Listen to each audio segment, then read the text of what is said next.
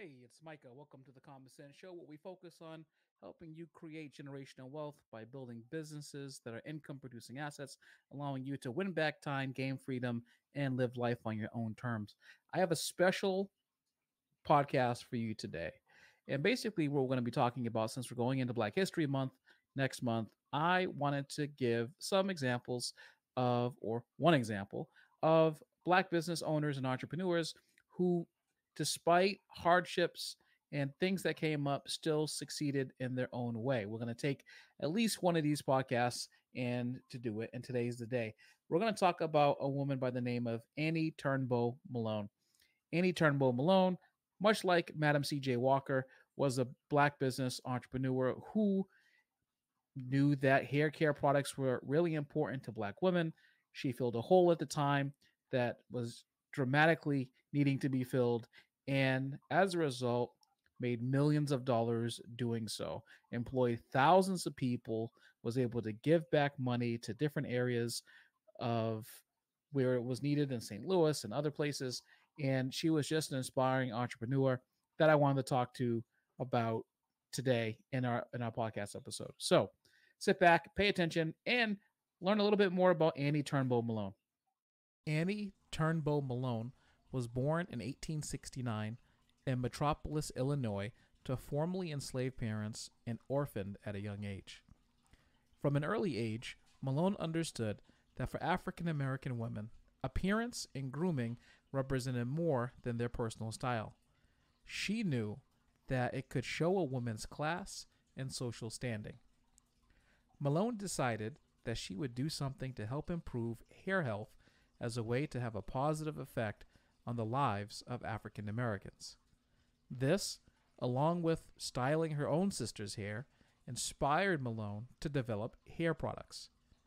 Despite the challenges that confronted her being black and a woman during this era, she began experimenting with chemistry and established a line of products that was centered on improving scalp health and promoting hair growth. After some early success, Malone left Illinois and moved to Missouri in 1902 and founded the Poro College Company. Poro College was founded as a cosmetic school and named after the Poro Society, a secret organization in West Africa.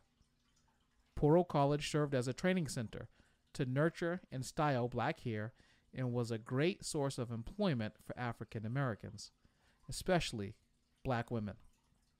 Malone had sales agents ranging in age from 16 to 80 who were trained to sell her custom products using the Poro system of scalp cleaning and hair nourishing. Poro grew to tens of thousands of women and men who sold products worldwide. Poro College also provided a meeting place for African Americans and major black organizations like the National Negro Business League to meet since they were denied access to most public spaces. During the 1920s, Malone's Poro brand soared, making her one of the wealthiest African American women. With her fortune in tow, Malone donated large sums of money to philanthropic efforts around St. Louis and even institutions like Howard University. By the end of the 1920s, however, Poro fell on bad times due to a bitter divorce settlement lawsuits, and the Great Depression. Although her business survived it, it was not nearly as big as it previously was.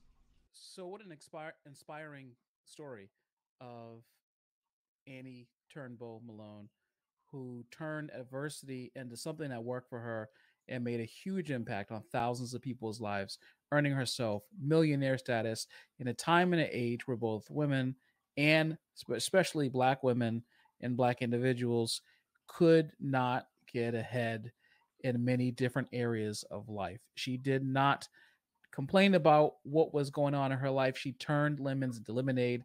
She turned stepping stones into staircases. She was able to develop solutions and find a way to monetize um, pain points for individuals who needed them.